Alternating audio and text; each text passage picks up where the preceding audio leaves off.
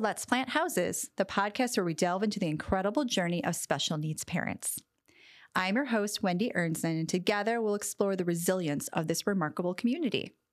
Whether you're a parent, a caregiver, or simply seeking to understand more about this journey, you're in the right place. So today I have Kelly, a fellow special needs parent, joining us on the show. So I just want to thank you so much for being here today. Thank you for having me. You're welcome. So, um, so Kelly, so if you wouldn't mind, I'd just love to start with you telling me a little bit about your family. Okay, I think we probably look pretty average. I have two teenagers, spirited teenagers, and a dog named Spirit. Um, I, my daughter is 17, and I have a 15 and a half year old son who is in driver's training. Oh, how's that? Plays contact sports. So I've gone back to meditating and doing yoga and square breathing. On a daily basis. Yes. so, um, so I think today we're going to talk a little bit about your daughter. Okay. So, um, may I ask what her diagnosis is? Yes, she has Down syndrome. Okay. And so I assume she was diagnosed when she was born. Yes. Okay. A couple of weeks after she was born. was Okay. her official diagnosis. Okay. And so did you guys know before she was born that she We did not. Okay. So this was new information. Yes, it was. Oh. And actually, I knew like the second she was born, I knew somehow. I don't. I can't even explain it. But um, I had. I asked the doctors like right when she was born, and they just looked at me really oddly and said, "Why you? Why are you asking about Yeah. this?" And um, and then they just said, "Well, we don't know."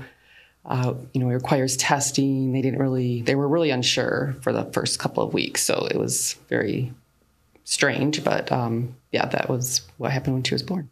Okay. And so since this was new information to you and your family, um, how did your life change? Well, it was, it was a really huge impact. Um, I think being first time parents is a huge life changing experience for anyone. I haven't talked to anybody that said it wasn't. Right. um, no matter what you expect, it's different than what you expect. But having um, a diagnosis of a disability that's um, lifelong, no cure, no treatment, Mm-hmm. um, being faced with that and being faced with becoming a new parent, it was, you know, just really was a big turn, you know, kind of felt like I was in a hit by an ocean wave and just kind of tumbling around for a while. So, Right. um, yeah, it was pretty overwhelming. So I guess at that point, I mean, what kind of supports were you getting when that first when that first happened? Um, well, we had family support. We had a lot of family support. That's Um, good. I, our families, you know, just treated her like they would any other newborn. Luckily, she was the eight, ninth, I think, ninth grandchild on my husband's side, and they just kind of took it in stride and just treated her like any other Yep. newborn, which, you know, she wasn't as special by the ninth one, but she was still special. and then on my side, she was the first, so she got all that uh, special treatment. So um, I think our family was our definitely our biggest source of support. And so I guess because I'm not that familiar with Down syndrome, um, is the is development trajectory just the same as any other kid, or do you need additional like resources and support when they're Um, young? yeah, or it's- there's definitely differences, and it's really um, each person is really individualized, Mhm. but just there is a health impact.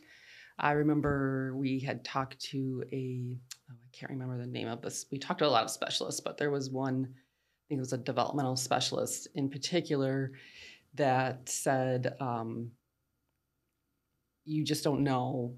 Every person's different Mhm. there's no set um, pattern. You just have to figure it out as you go. So, um, but there is a separate growth chart that the pediatricians use that's completely separate because the you know the physical impact is can be quite significant.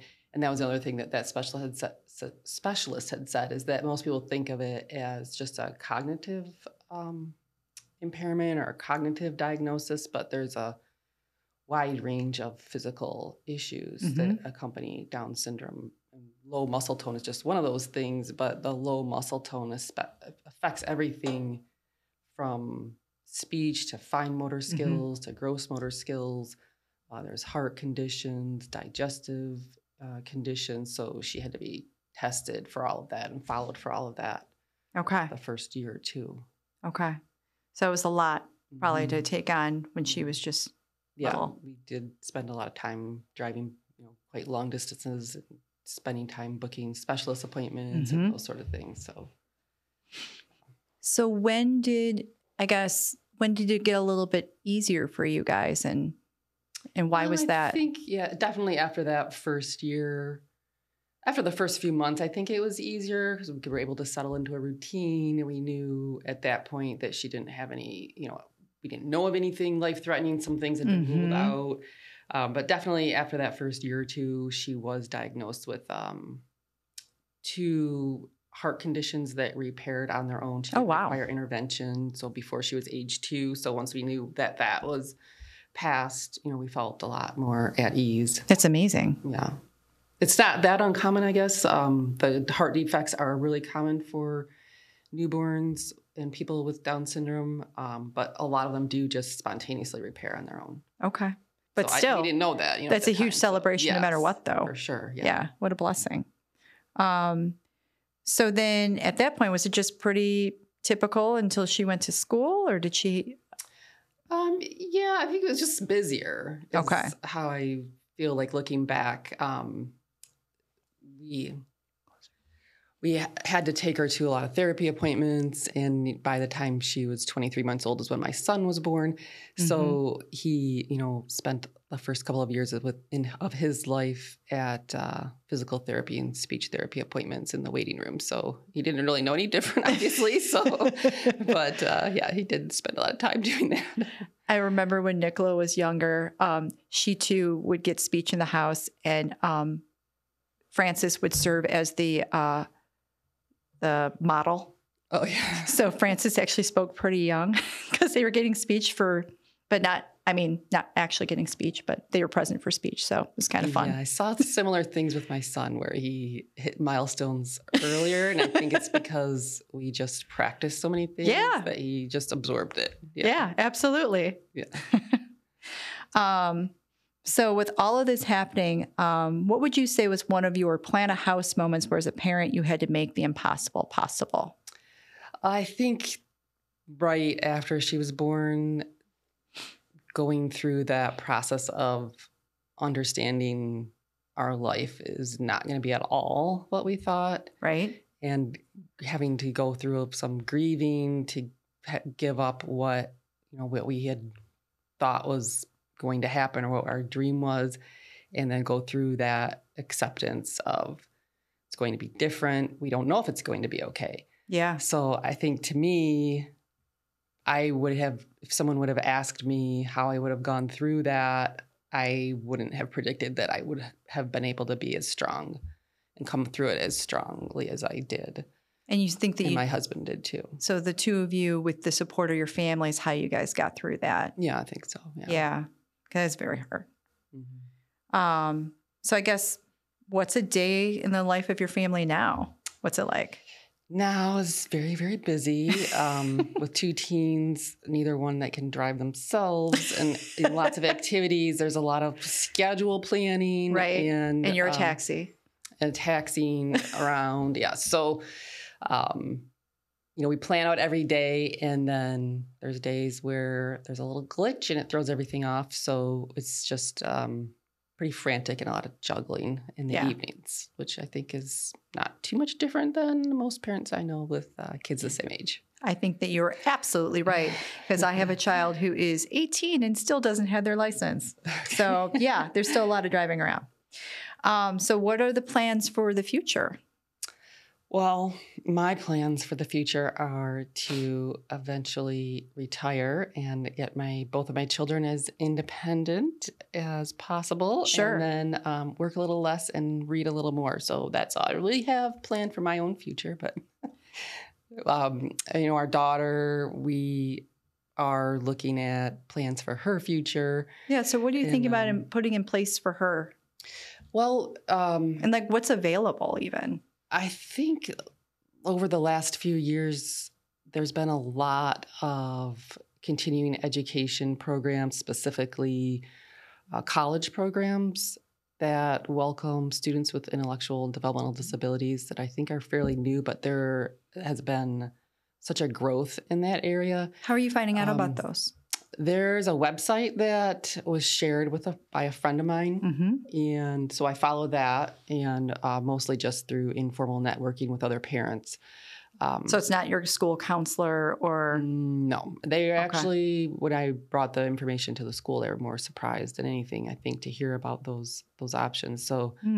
um, I think it's so new that it's not consider. You know, I don't think that it's uh, in the mainstream consideration right now. okay. But my daughter has always really loved school. Yeah.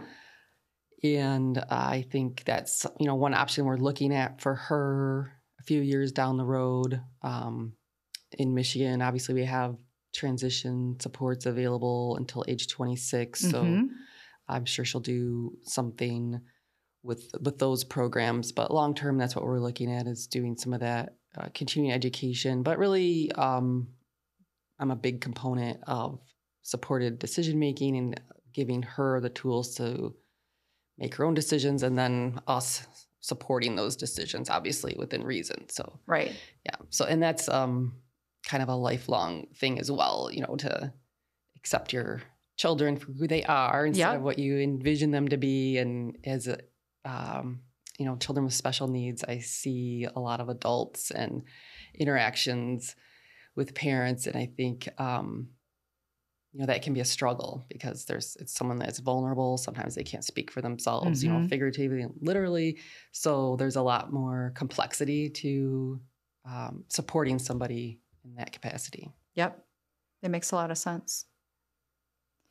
Um, so so with your vast experience and knowledge, having gone through this journey so far, how are you sharing what you've learned with others? Well, I do. I have done a lot of um, informal advocacy and just helping parents within the school system, um, which, you know, that's a lot to take on for any parent, depending on their experience and how welcoming the school environment Mm-hmm. has been. Um, I found that to be really frustrating uh, for the parents, the group of parents that I was with, I think for all of us. And um, I ended up having to pull back on some of that just because it felt that impossible. It did feel impossible. Uh, when At the school level? Mhm. And when the kids were in elementary school and middle school. So, So did you guys go outside the school I often to find up- things? Yeah, we ended up taking our daughter out of the public school and having her go to private school for middle school. Okay. And now she's back um, with a much better experience. So that's more um, or less the informal kind of help that I've given parents, just that their kids were younger and it was kind of like, well, this is what we did. Can we help you? Mhm. You know, this is the trouble po- spots that we had, these are success, successes, and just kind of sharing that information. okay. But um, if- I have an aunt who's been really an advocate for for Anastasia for my daughter, and she had kept saying, you know, I think you should get involved in seeing what's going to happen when she's an adult, what's going to happen when she needs a job, and Mhm. I just kept saying, I can't even think about that. You know, Right. she's in third grade or she's in fourth grade, she's in fifth grade. She's like, well, it's going to go by so fast. That you're you're not going to believe how fast it goes by, which everyone does say that, and it is true um, so you know at one point she had some opportunities and so i was like okay i'll think about it and one thing led to another so then we ended up co-founding a nonprofit you make it so, together. so nonchalant. let's let's Yeah. let's dig into that a little bit. Yeah. So so tell us more about the nonprofit. so that's been definitely more formal advocacy so the Yeah. nonprofit is focused on employment opportunities for people with adults with And it's intellectual called? and developmental disabilities it's called my work matters Mhm. And the main um, program that we run is a coffee shop called Anastasia and Katie's Coffee Shop. Mhm. So now my informal advocacy, advocacy has kind of turned into you know formal, very formal undertaking. Right. Yes. So tell us tell us a little bit more about Michigan Work Matters. Or My Work Matters. I'm sorry. I always want to call it Michigan. yeah, that's uh, that's what it stands for. But yeah, we do pronounce it My Work Matters. So um, that started in 2018, and really you know, at my aunt's urging, we looked more at what's out there after school, um, really the the statistics are not real encouraging. There's not a lot of employment opportunities. Um, You're talking about the cliff, the 18 to 26 yeah, so cliff, after right? students get out of school at age 26, some of the statistics show that eight out of 10 don't have any job, let Mhm. alone a job that aligns with their skills and interests. So right. that's really the motivation and the inspiration on, on doing that work. So I felt, you know, really confined with the school, with um, making any headway or making any change to do things the way I think it should have been or the Mhm. way actually the, the law intended it to be. And um, I didn't think this would be easier by any means, but um, it's sort of more of a new frontier where we just had some opportunities and that we took advantage of. So, So you have the coffee shop. mhm. And so how many people are, are you guys employing? So right now we have 10 people total. Seven people are in supported employment, meaning that um, they're in a position that they require extra support to do the job. Mm-hmm. Um, and we've been able to give that to them. Some of them have a one-on-one job coaching.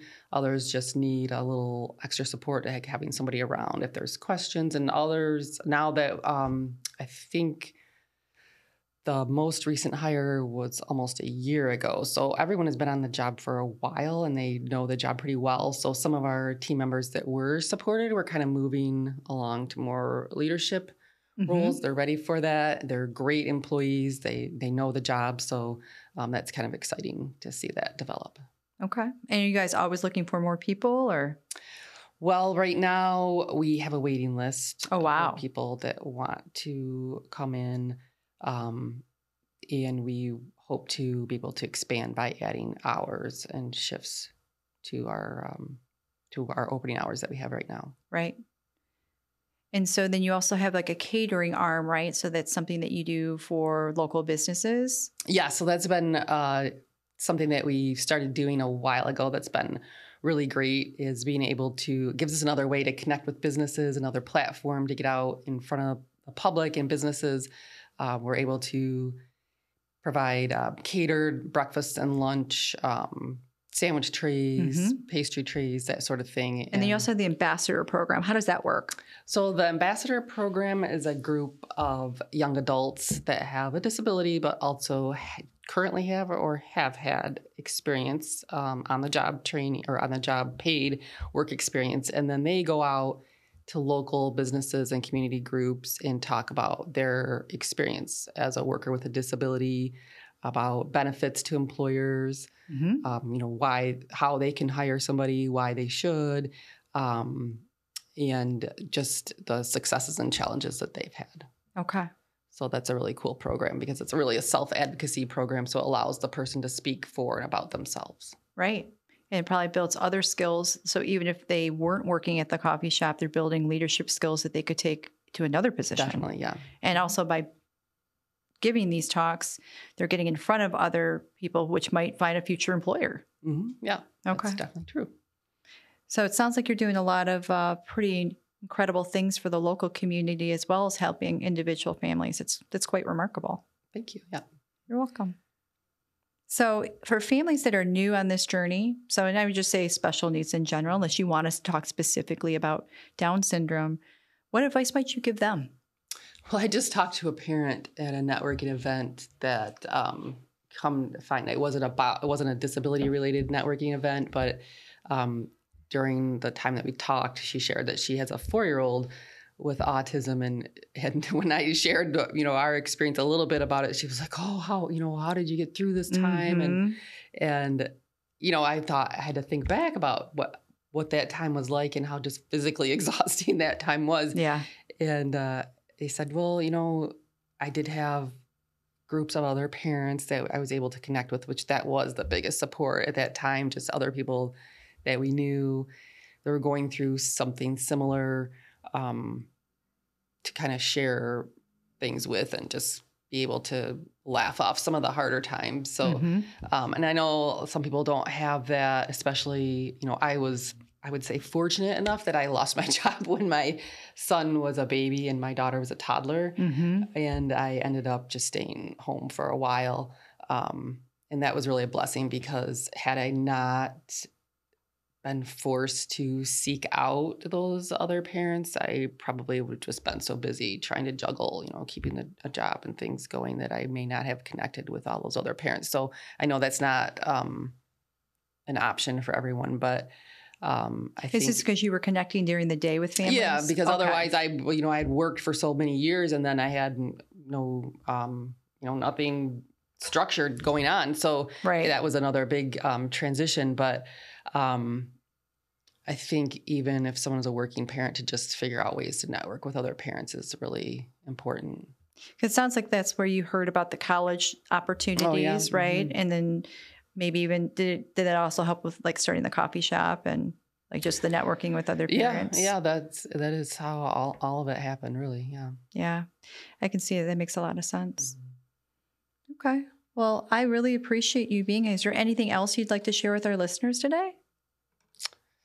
Not that. Well, yeah. Actually, there's one thing I would love it. Think of since it is October. Yeah. It just happens to be two um, awareness months that are very near and dear to my heart. One of them is it's Down Syndrome Awareness Month, Okay.